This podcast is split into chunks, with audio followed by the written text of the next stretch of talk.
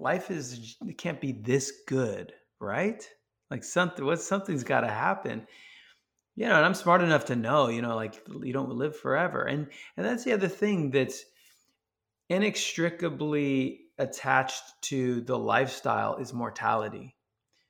You know, you're always you're living large because every moment could be your last. You probably recognize that voice as the voice of Adrian Grenier. And if you do not, then you have probably never watched the TV series or the HBO series rather called Entourage.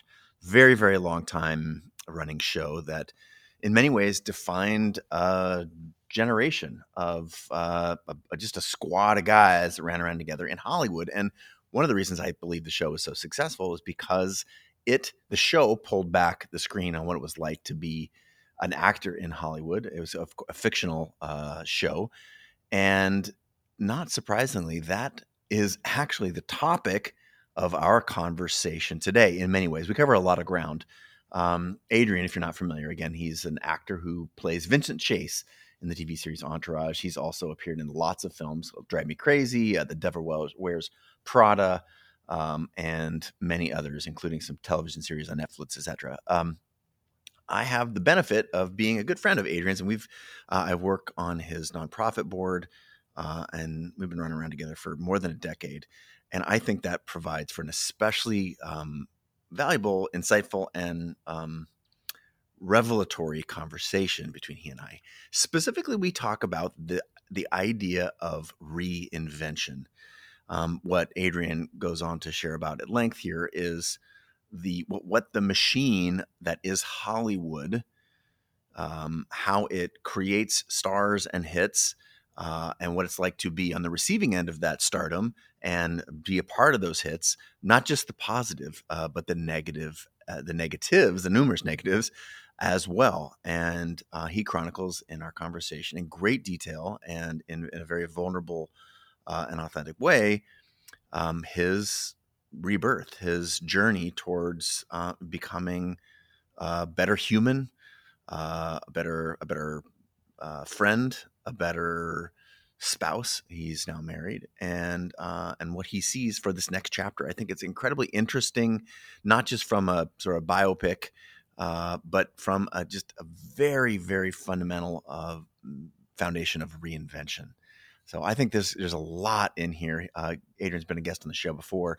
This is perhaps our deepest dive. So uh, I'm going to get out of the way and hope you enjoy this conversation between yours truly and Adrian Grenier.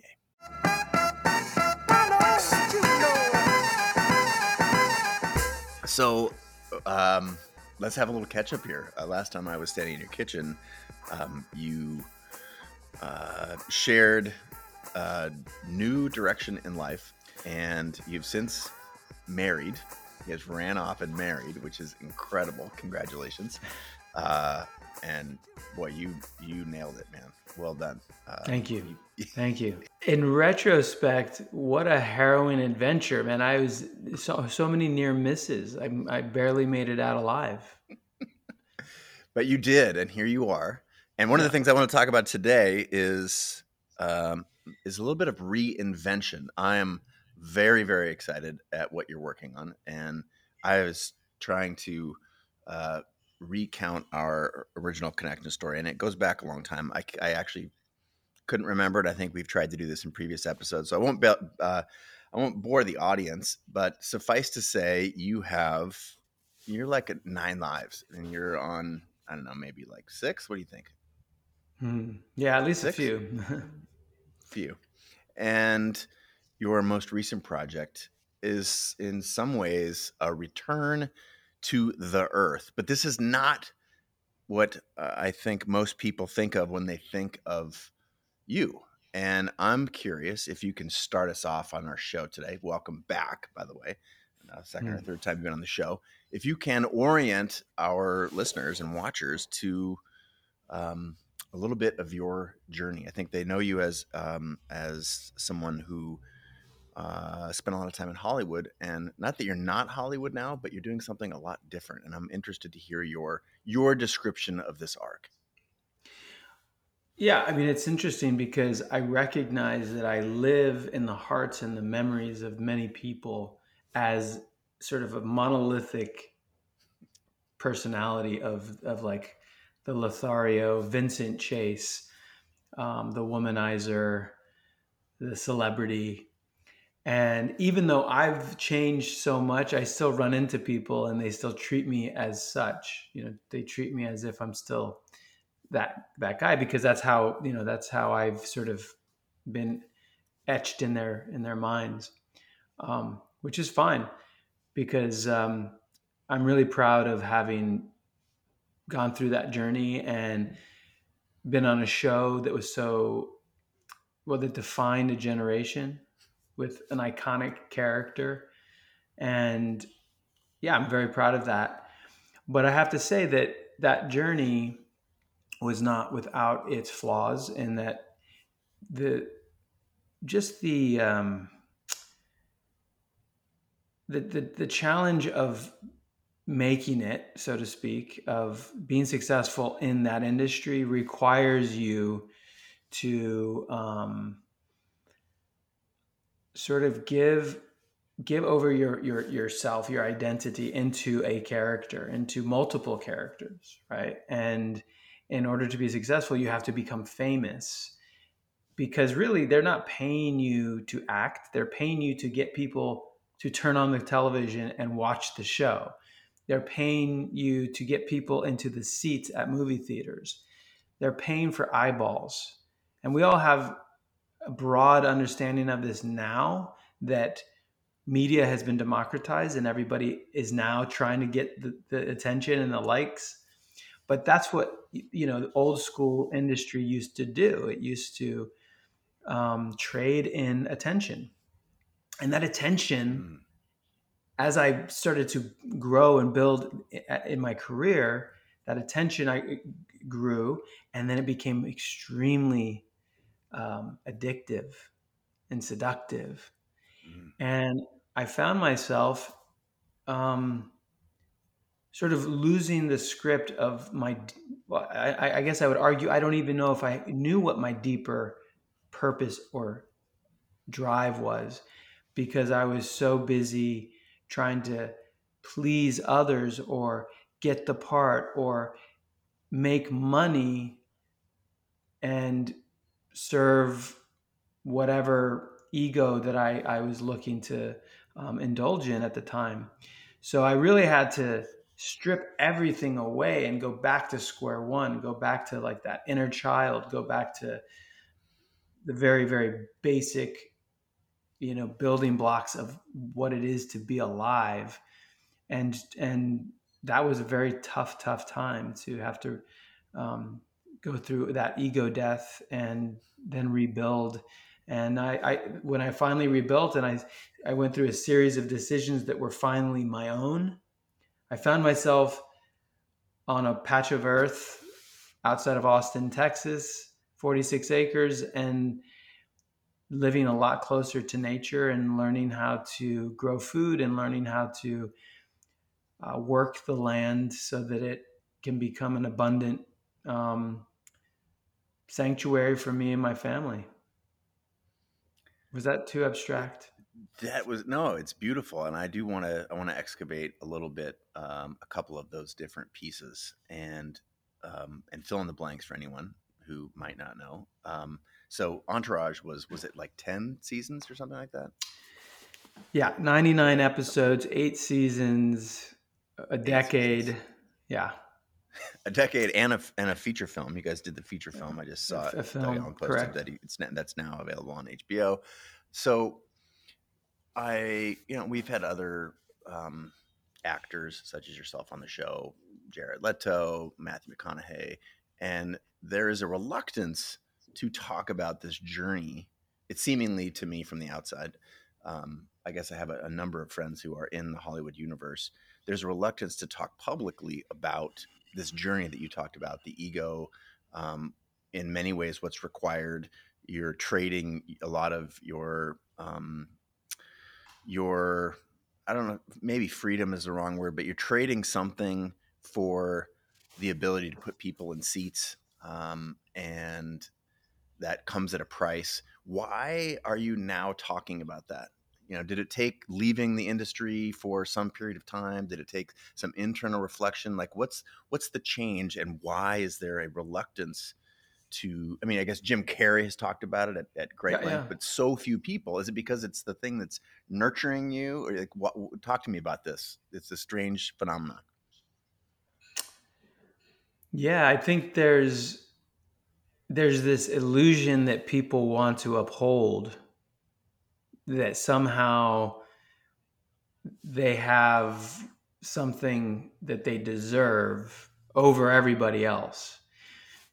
You know, I'll just I'll tell a story that this sort of illustrates it, right? Because it's all it's all a big show, and they make money. They um, they they gain um, leverage and and position and um, status by making everyone believe that somehow they're special or that they you know um, are better than or that they deserve the part. And not to take away from the skills and the talent of the actor or the performer but again there are a lot of great performers who never make it right? So that, that that's it's not just about talent it's about talent plus this game you play and i look i got the talent fine but then i was playing the game too and the game started to become less um, interesting to me and i guess i'm a rebel but, but by nature in fact I, I made that movie teenage paparazzo which basically pulled the curtain back and was like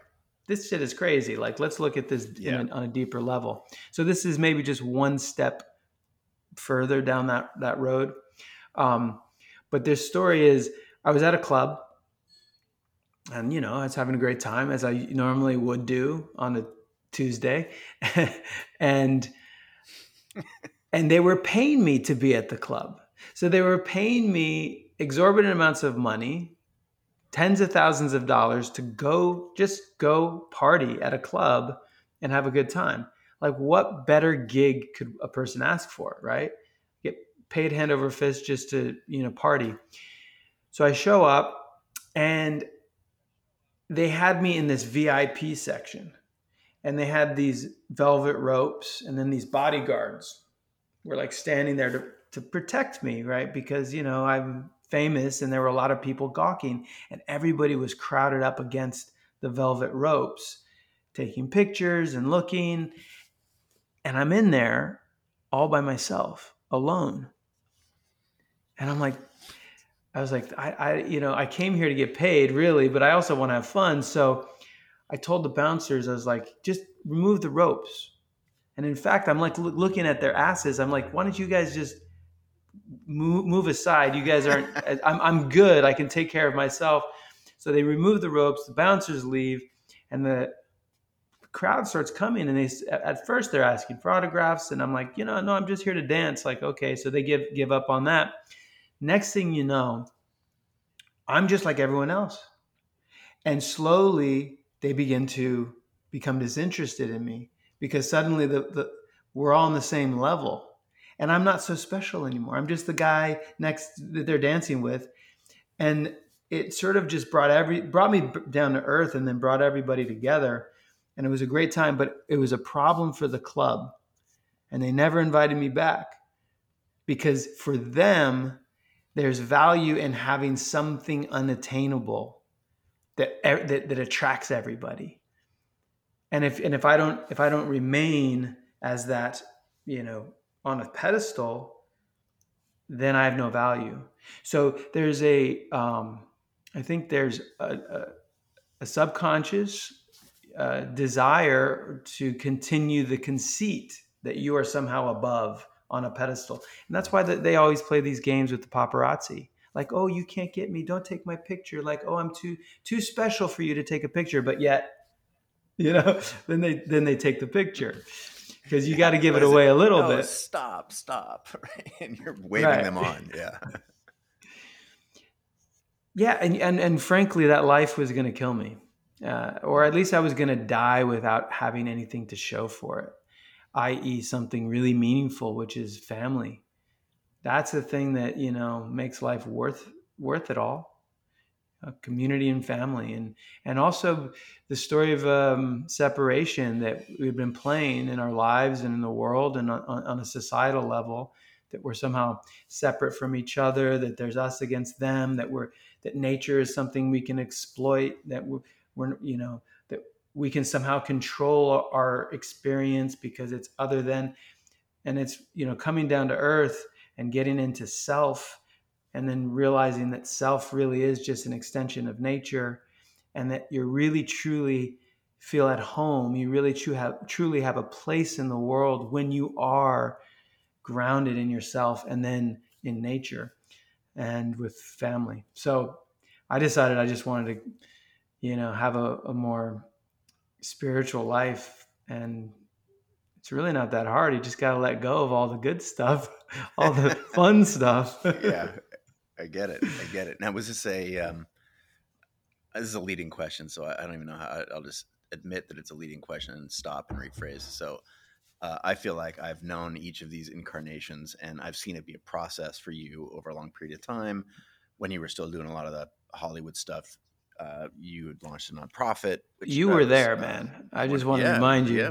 you no, were there. yeah, no, I, and again, I, you were still doing Entourage when we uh, first started spending time together more than a decade ago. But the uh, having watched this incarnation, is it was it a moment? I mean, you told the story about the club, but was it a moment, or was it a, a series of a hundred moments and letting go for you to feel like you have?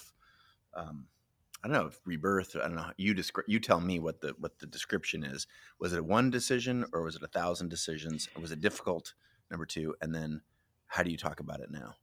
What are you now? Yeah. I mean, there's always there. There were for many years there was this um, this gnawing dread, like when's the other shoe gonna drop? Like life is it can't be this good, right? like something, what something's got to happen. Yeah. You know, and I'm smart enough to know, you know, like you don't live forever, and and that's the other thing that's inextricably attached to the lifestyle is mortality you know, you're always you're living large because every moment could be your last. You know, and so you're you're almost living because you have this unhealthy relationship to doom and death. So you always got to consume, con- consume, consume, consume, accumulate, accumulate, because you know tomorrow, who knows what's going to happen? And there's this sort of nihilism, I think, attached to it.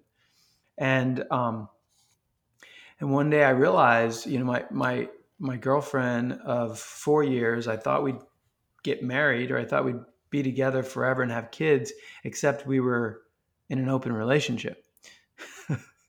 and to me, that was it seemed perfectly logical. Like, yeah, you know, we'll continue to live young forever and be eternally youthful, and we'll have a family and all the other things. So just a little bit ignorant in in the reality of that and she turned around one day and was like that's not going to work for me yeah i think she knew the challenges of family and kids and you just can't continue to indulge in the same ways if you really want to be a responsible adult in the room so she dumped me um, and i was i was uh, perplexed i was like what that that's I'm I'm I'm in the top of my game. I have money.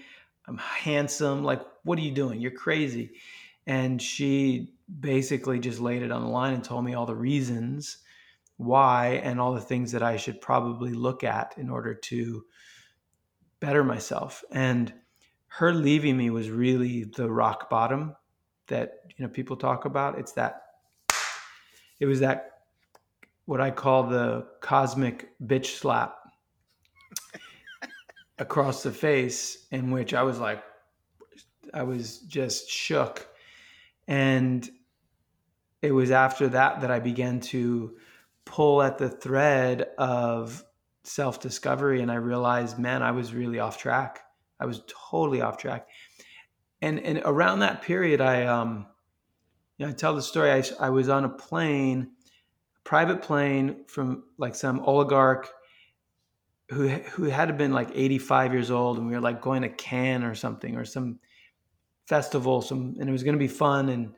And he was on the plane with like six or seven, like Russian models or something. They were like young, hot, and and he's like 85 years old. And there was just this this passive thought where I was thinking, man, this guy's this guy's the man. Like, I hope that I can be like that one day. I hope that I can be 85 and flying around and still living as large as he is. And I that was a perfectly logical thought in my head at the time. And then when I thought back, I realized holy shit, like I just doomed myself because I believe in manifestation. When you think something, it will happen. You will make it happen. And I have made so many things happen. And I realized, fuck, I'm going to be that guy on that plane virtually alone because certainly those women weren't there for him. I mean, maybe I'm wrong, but chances are there's some sort of quid pro quo involved. And where's his family? Where's where are his kids? And I was and I shuddered and I had I was horrified because I realized, no, I don't want that. I don't want that. And and at that moment I realized I didn't even know what I wanted. Mm. It wasn't that, but I was headed straight for that. So I had to just start stripping away, taking away all of the things that had been seducing me and distracting me and numbing me out from experience. And once I did that, once I started to get clean, so to speak, of all the dopamine hits that I'd been plotting around my day, suddenly was that that dread that top layer of dread and then below that dread was sheer horror of all of the the pain that I'd been avoiding and escaping from since I was probably 8 years old. Wow, 8. So yeah. Well, I mean Yeah, okay. No, no, thank you for sharing that. At if you, you know, look back to 8 and then you fast forward to being on the plane, this small s- series of realizations that you're talking about, the dis- you know the destruction of the ego or the peeling away of the onion.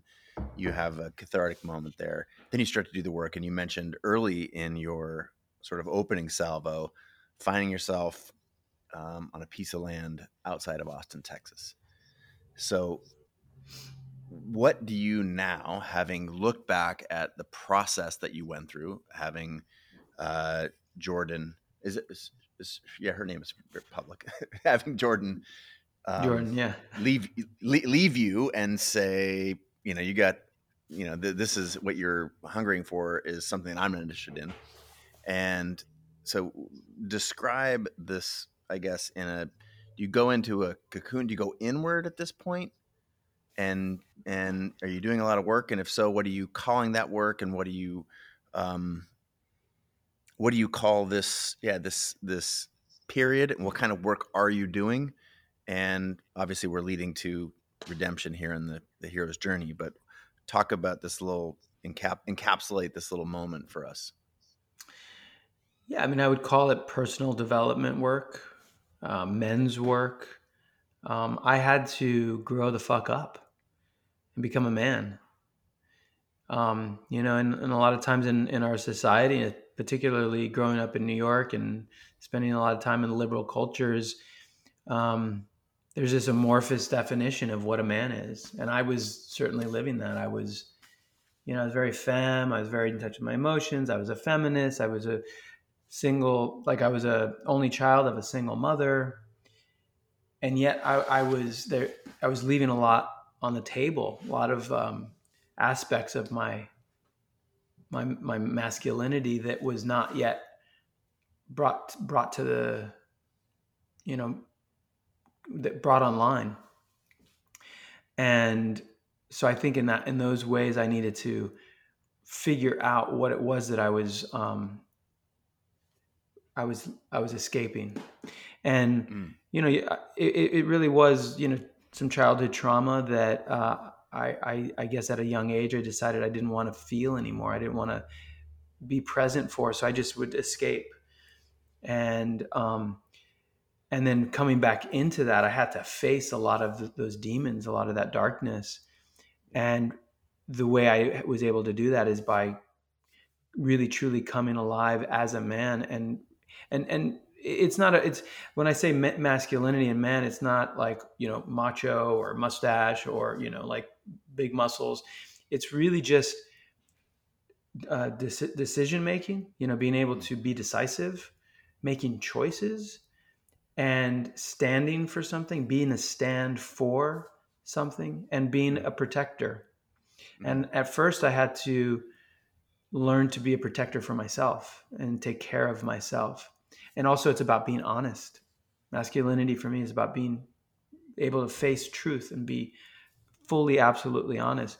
So i think toxic masculinity which is what i was engaged in in many ways was you know lying and deceit and um, you know being ego. Yeah ego e- definitely ego. So the ego is just basically the posturing the pretending like you're a man. And i and i would pretend to women that i was going to be there and then i'd bounce. Or I, you know, I would let them walk home alone, you know, because I was a, somehow a feminist. I was like, well, you can take care of yourself, right? Even though it's, you know, it's like dark and dangerous out there. I'm like, I did, this is the way I was thinking. This is the way I was conditioned.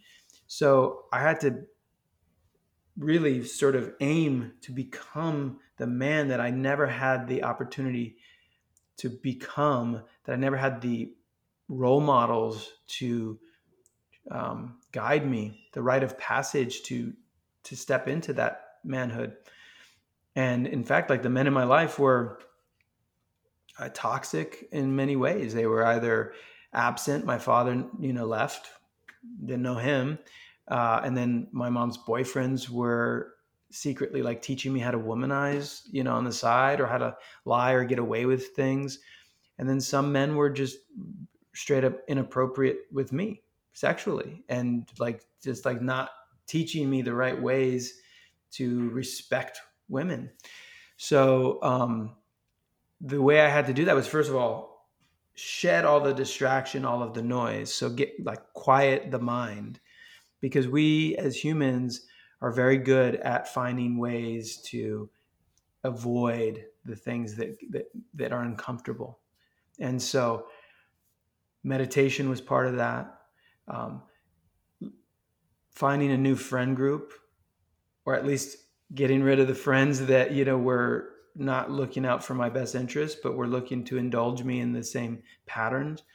I, I you know i stopped drinking i stopped uh, i stopped indulging in sex and masturbation and when you don't have all of this noise and you can just sit in a quiet suddenly there's a lot that come up you know there's a lot that f- finally just surface surfaces when you have a chance to listen to what your body is saying and when you can drop into your body and start to feel because i was all in my head too i was all yeah. cock and head you know like pontificating intellectually and like rationalizing everything creating fantasies and then whatever drive was in in my groin and i was like oh listen to that. That sounds good.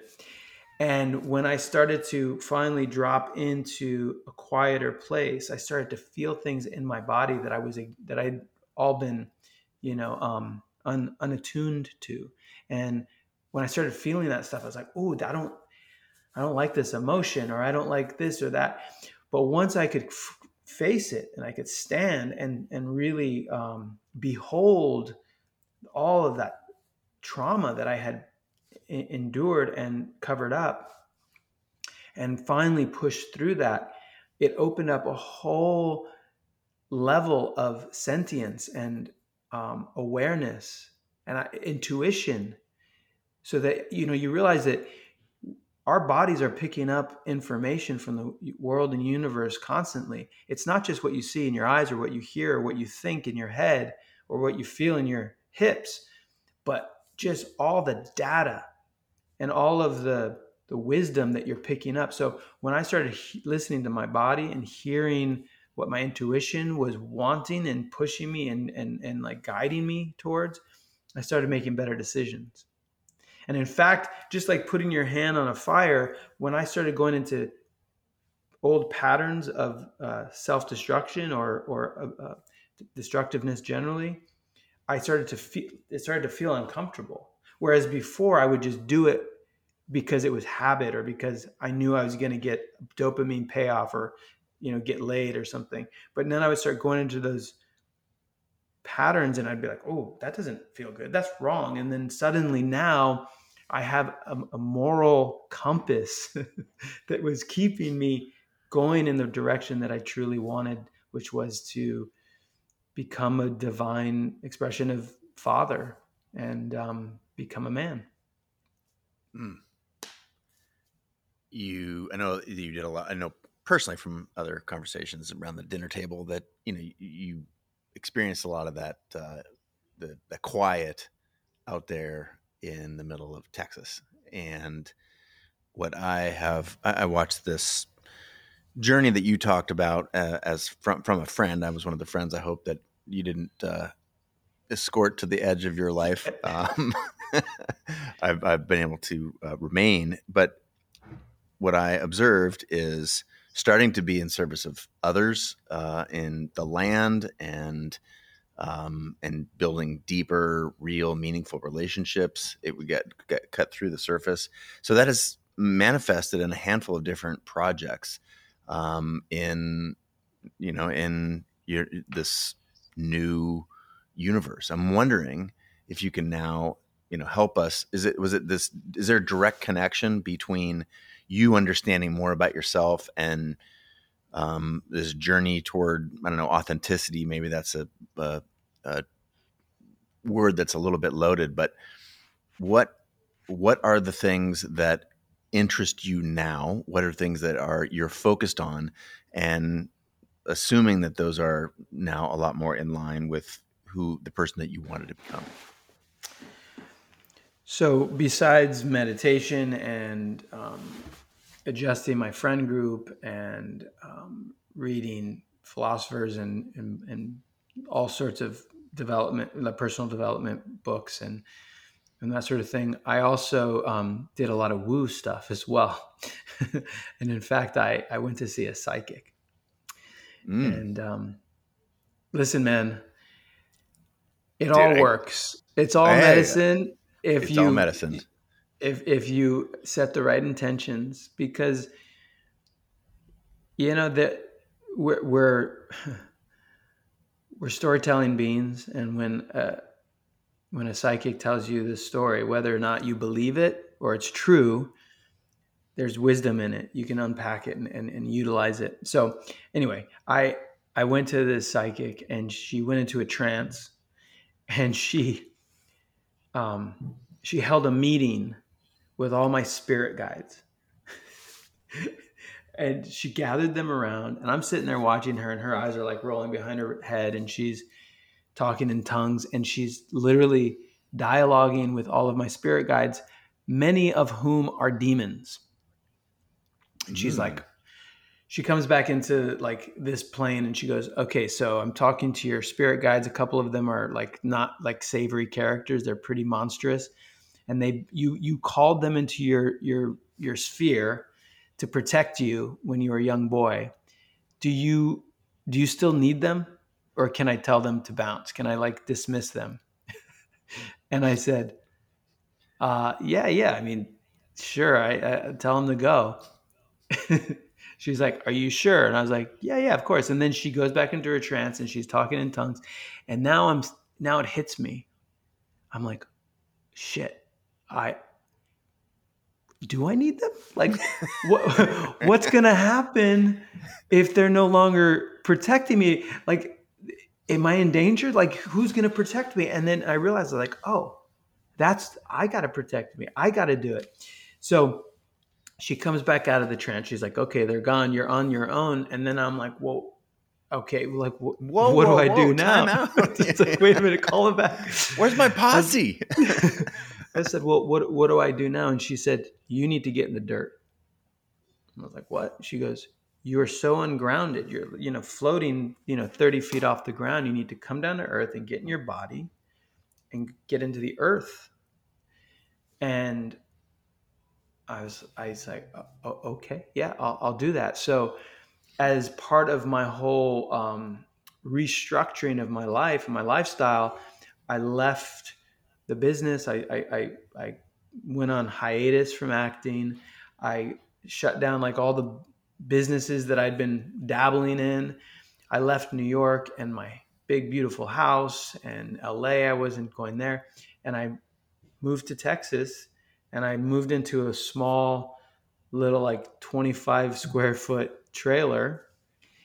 And I started a community garden and started putting my hands literally in the dirt. I started planting and digging and moving soil and this is my daily practice so besides the meditation and the reading and the studying and the you know all the, the breath work doing that with the earth and it was through that process that i realized well besides the fact that I f- felt so much better and i was healing myself um, and finally feeling the, the the contours of my my identity, my true identity, I um, I realized I was like I I want to do this more. I don't want to go back into the city and be further, you know, uh, separated from myself and nature and and I realized as even even when I was a kid, you know, part of the trauma was I think having grown up, been born and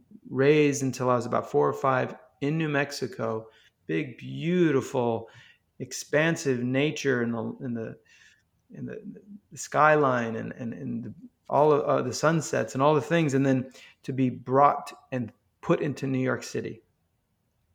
Such a shock, such a traumatic experience that I did not understand until later because I had just I had just gotten to adapt. I, you know, we adapt. We're adaptive. So I, yeah. in New York, and I just had to become a New Yorker. So it was like survival, and I had to change myself and grow up to learn to survive that environment. And, but I think deep down inside, I was always missing hmm. um, nature. I was missing being connected to what was, you know, more natural to me. And so as I began to make this um, transition, I realized I wanted to just live for for the rest of my life in nature, and um, that's when I, um, well, and I, di- I didn't want to do it alone. That was the other thing because I was pretty much flying totally solitary at this time, um, and I decided I wanted I wanted love. I wanted a partner. I wanted to have a family. And so, and I realized I could not move on and start dating again because I tried. And every time I tried, I was like, the old patterns started to come back. And I realized whatever relationship I get into, I'm going to end up playing out the same things until they're settled, until they're learned. And so I realized I needed to reach out to my ex and I needed to settle with her.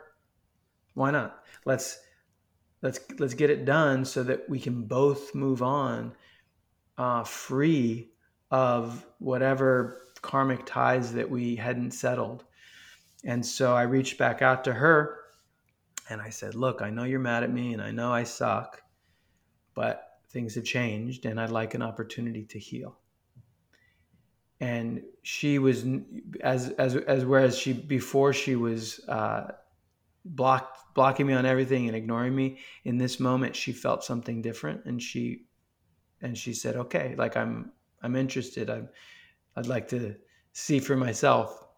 And um and that's when i began the process of uh, winning back my my sweetheart which is an amazing story that uh, I got amazing details and over uh, dinner at your at your at your place not too long ago, and holy smokes, that is that it, it's basically another uh, set of work that you talked about in rediscovering yourself um, that uh, you and Jordan went through in rediscovering one another, and it's it is very very very beautiful. I, what what if, what I realize is that my healing is her healing, right? We heal each other, and that's collective right? Because Yeah. when I when she sees me stepping into my higher self, it relaxes her nervous system so that she can, you know, give of me, and it's a mutual exchange of, you know, up leveling. So, yeah, to me that's where i was going with that is like and the punchline of that sort of rediscovery of your love um, it seemed somehow to bring both of you into a new chapter together separately because what is it the, the what's the gibran quote? The the oak and the cypress do not grow in the shadow of one another they're separate and yet you you guys are still together. Is that gibran i don't know. I don't know. I'm, I'm losing my references there. But so i'm curious now how this your hands are in the earth. One of the things that i know about you is uh, a project called earth speed. And i know there was a lot of not public facing hands in the dirt for years. There was the 25 square foot trailer there was the community garden then there was the farm and and um, now together i'm wondering if you can describe this new project the way that you're thinking about doing projects that have any sort of a media sensibility uh, and toward what end you would engage in that kind of stuff because it seems like you've got a you got a new life yeah. So, long story short, I ended up finally um, winning my my ex girlfriend back, and I invited her to come live on land with me, and she sent me a picture of something that she had drawn drawn in a ceremony of what she wanted to manifest, and it was a farm, and I was like, "This is this is de- destined, right?" And so we we took some time, we healed, we decided to try again to be together, except in different on different terms instead of being in a long distance open relationship, we decided we were going to be in a closed, committed relationship. And we ended up finding a beautiful 46 acre ranch outside of Austin. We got married. I mean, these are all detailed stories that, you know, I, am trying to like br- breeze oh no through. I, but we, um, yeah, so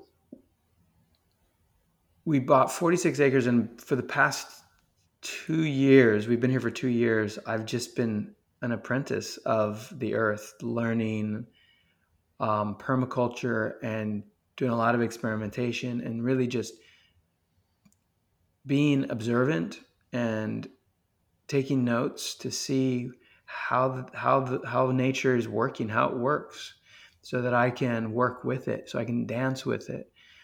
A lot of times developers come in and they want to impose their will so they pour a bunch of concrete and they they force their design into a space and then you get new york city then you get a city right where there's nothing natural it's all controlled. And energetically that's you know does it creates people like i was. And so i realize um, i want to share this with people.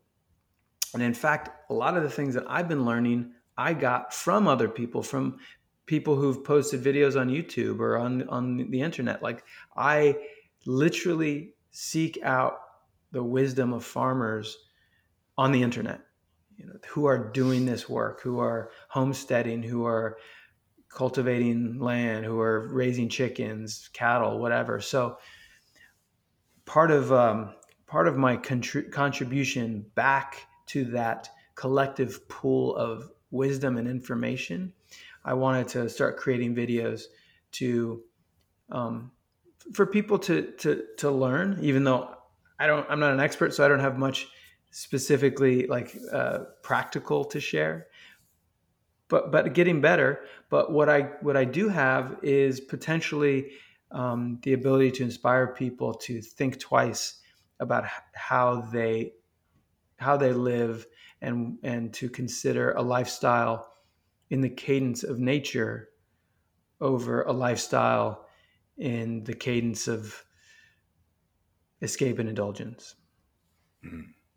All right, now we have to say more about that because this is that uh, not everyone can uh, leave New York City and go buy a farm.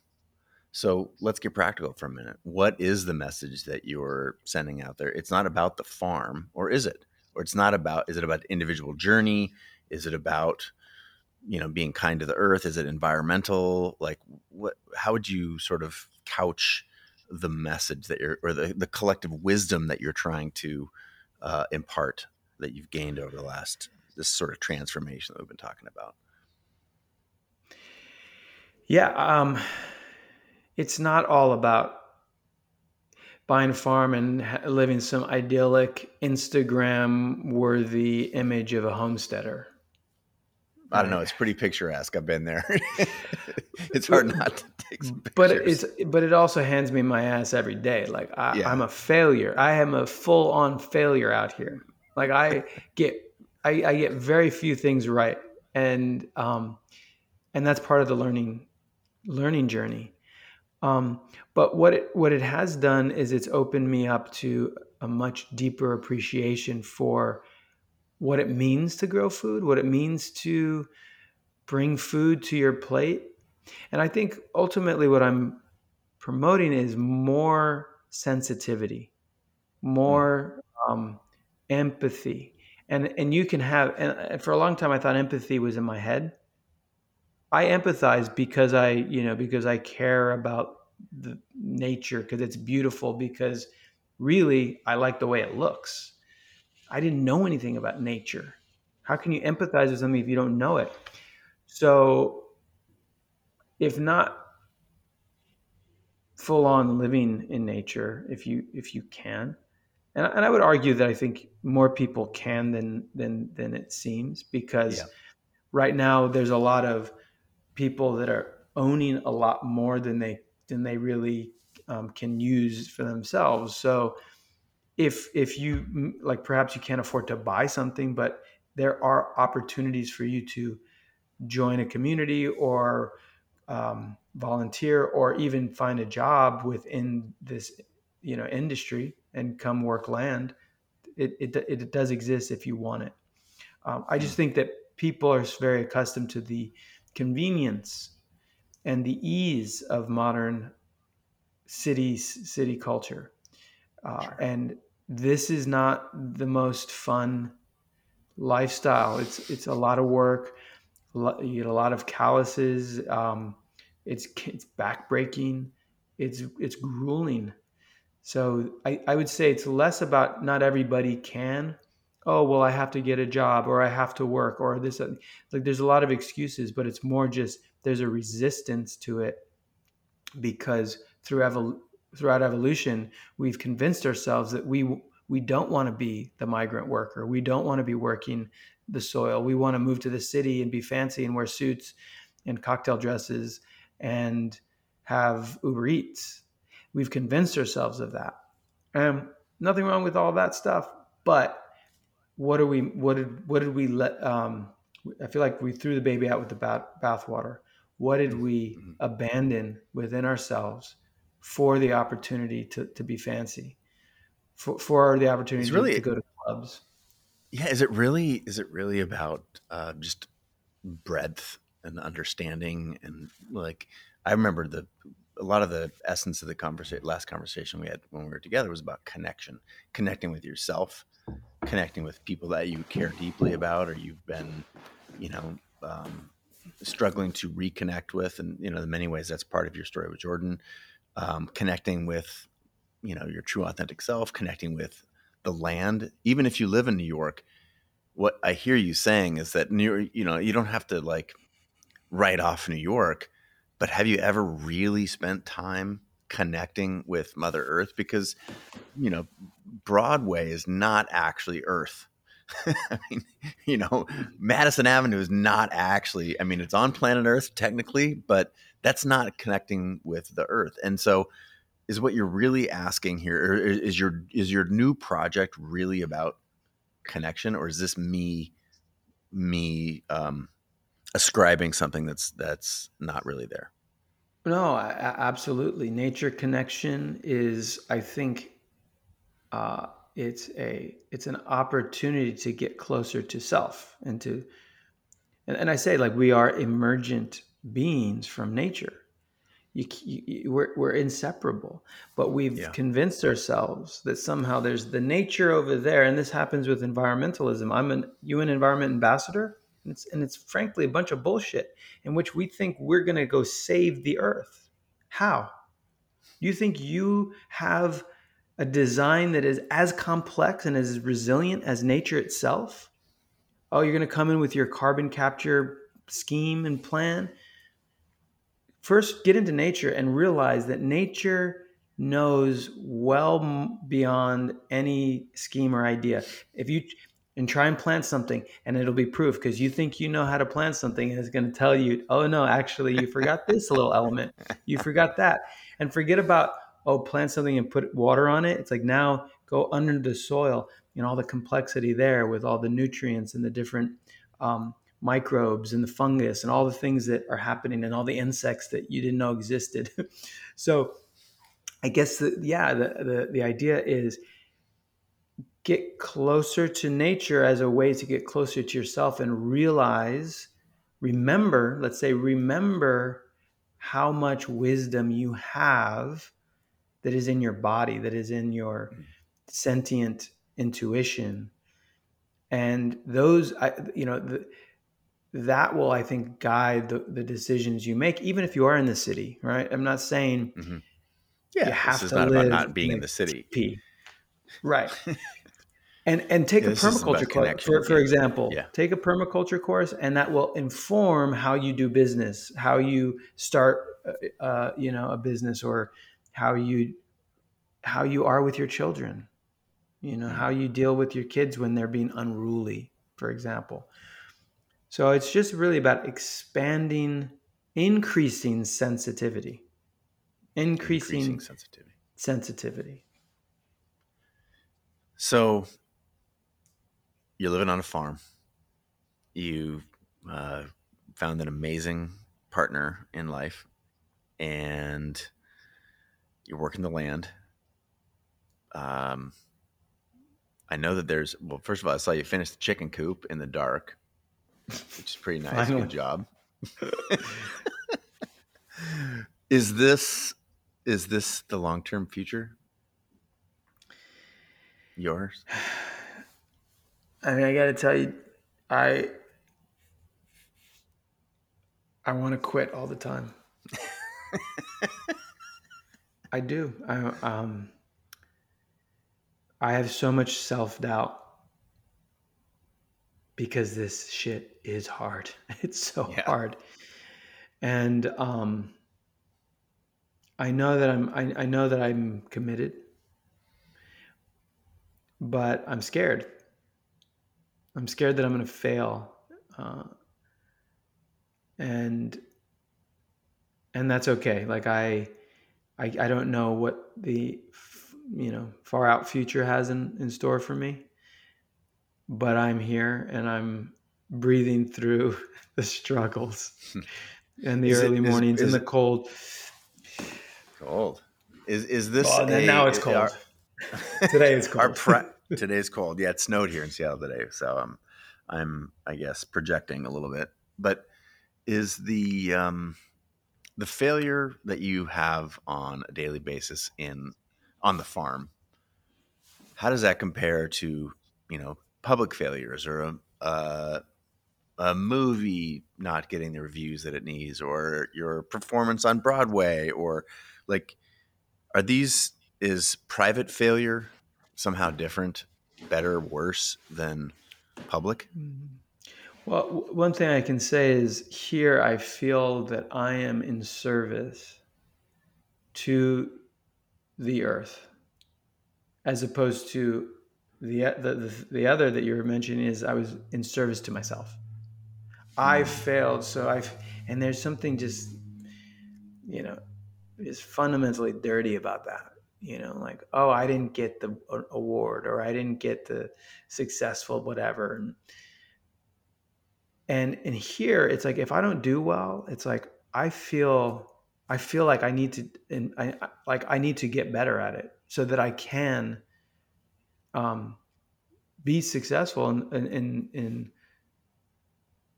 protecting this place and stewarding this place. So, sad story.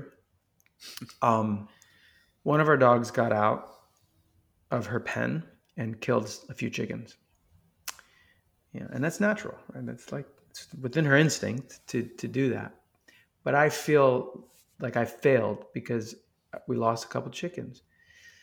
So instead of um, giving up and being like, oh, I, I can't do these chicken things and like sell the chickens, and now I go to the, you know, local, I buy it from the, the supermarket. I, I I'm just charged with growing and getting better so that I can better protect my chickens and so that I can learn how to uh, I can learn more about my dog and learn how the hell he got out of she got out of the pen because there's so much detail to learn. So that just gives me an opportunity to level up and do better. But I'm called to just evolve and get better and learn. So when you say is is this it? Like yeah, I'm not leaving because there's so much more to learn. Mm. And I doubt I doubt I'm going to stop learning anytime soon. Like I'll till the day I die, I'll be learning. Is that the, and the other the last new... thing? My no, no, my for, forget about the fact that my friend group has changed. Uh, my far, farmers are my friends now, but my my I have mentors.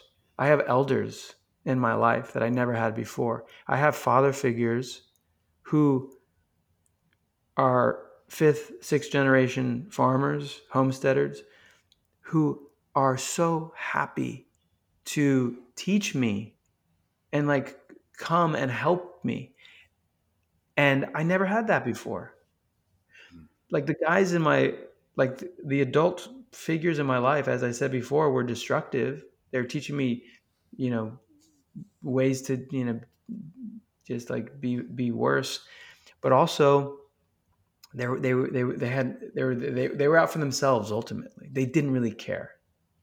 And I think we've lost a tradition in our culture where old people are old and they get put in old, age homes. They're not elders anymore.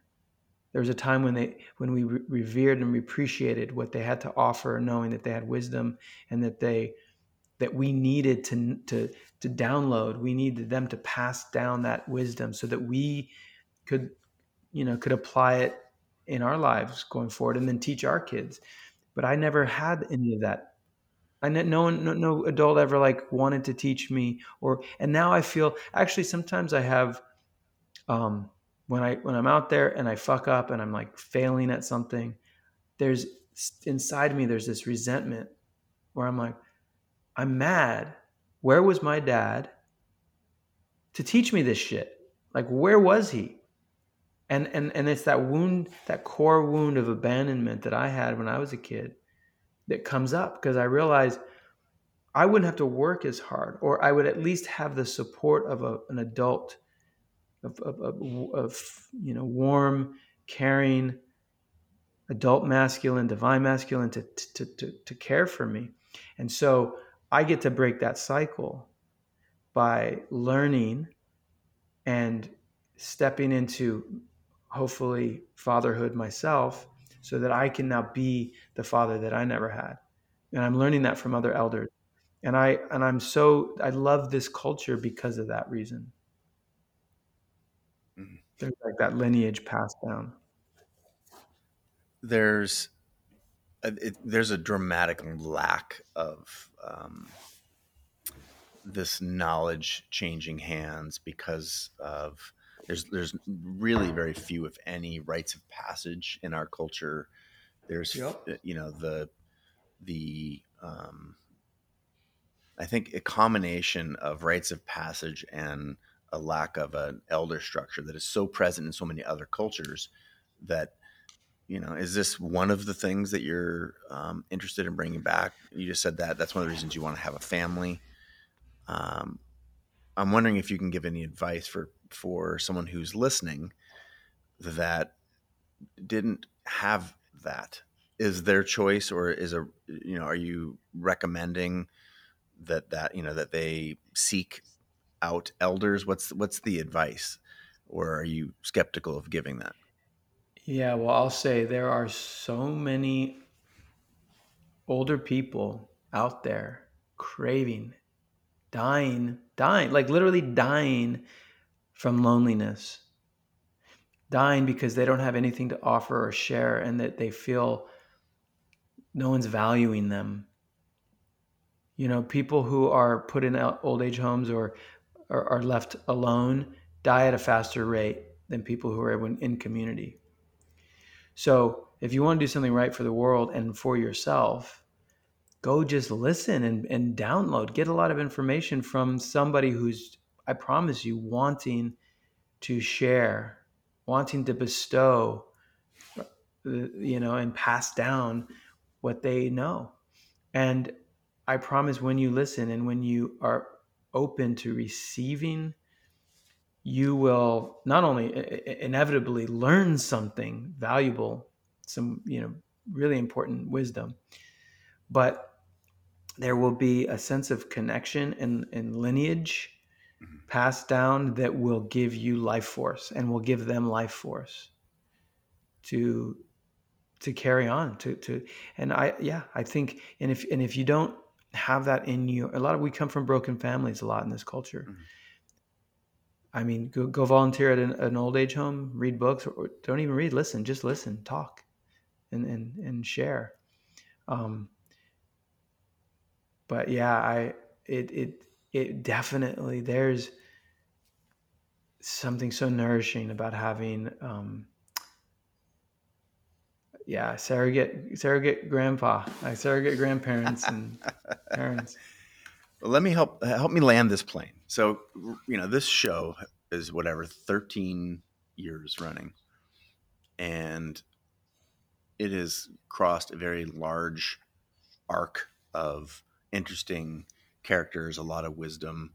It was initially a very selfish project because I wanted to learn from the world's best in every discipline and I found that that if you know I could speak to the people who are the best in the world across a number of disciplines, that I would you know hopefully learn something.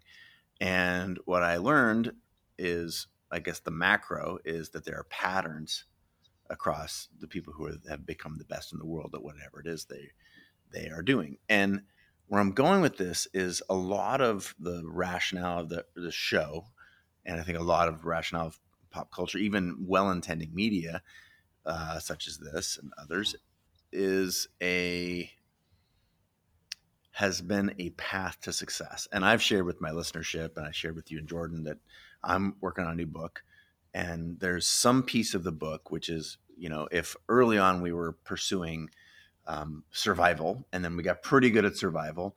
The next thing on the list of shit to do for humans was success. And that had a lot to do with industrialization and and now success is virtually a formula you know if you can you can do you know put in a handful of inputs and then success but what where, where we're lacking is is in fulfillment and so i'm chasing this script this storyline in my you know my writing right now and it can't help but sound uh, i don't have the right word it just sounds it sounds sort of trite or shitty. Like, oh, great. Uh, yeah. So I'm going to try and write a script here very quickly. Okay, uh, Adrian Chase. Yeah, nice to know that uh, being um, white and male and rich is not all it's cracked up to be, and you should do. You know, should leave and move to the country, and as you said, make life hard and get calluses and fail more often, even if the failure is less public and that's really where all the good stuff is. So help help help me I mean help me land the plane because that's not what we're what I'm certainly what I'm not trying to say and I don't think it's what you're trying to say. And so for someone who's listening and is saying okay, yeah, just give me a little bit of success, give me a little bit more money, a little bit mm-hmm. more status and then I'll make the decision from it. I'm sure I'll decide exactly as you have, but let me try on a little bit of this rich and famous for a while. what can we help anyone who's listening who's thinking that right now? What what what what could we what could you well, hand them that helps helps them understand this? That's that's not really the destination. Well, I'll, I'll tell you, rich and famous ain't going anywhere anytime soon. Although okay. y'all out there have an easier time to become rich and famous because I'm out of the game. So you got one, one less, one less, one less gangster to deal with.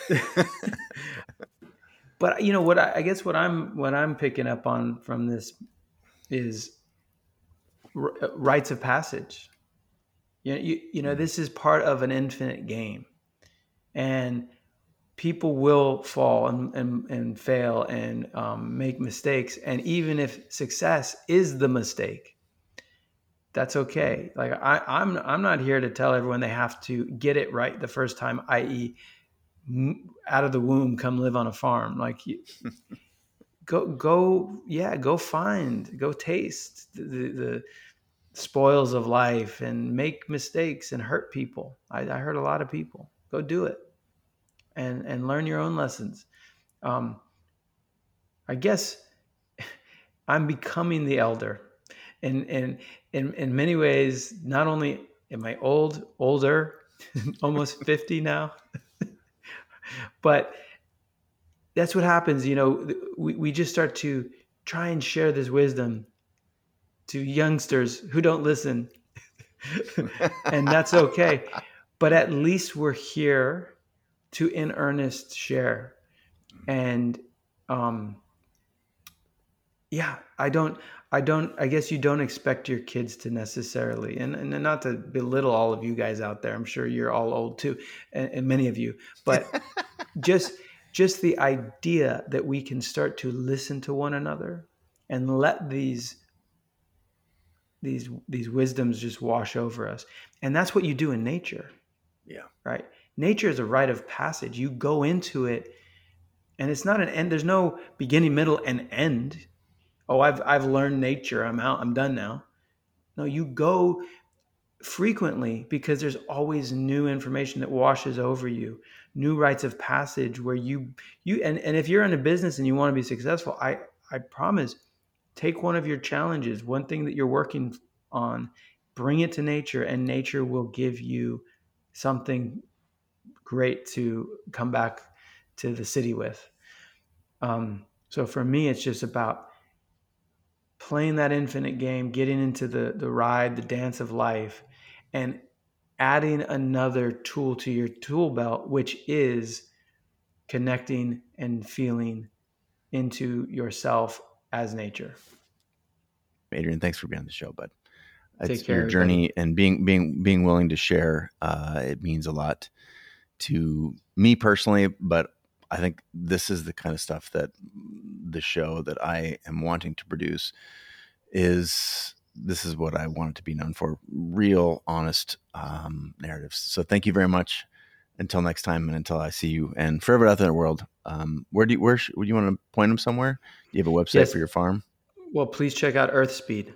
EarthSpeed on the socials and YouTube, and um, more to come on that. I'm actually going to be building a, a, a, media company, so we're going to be creating short form content and longer form content around nature lifestyle.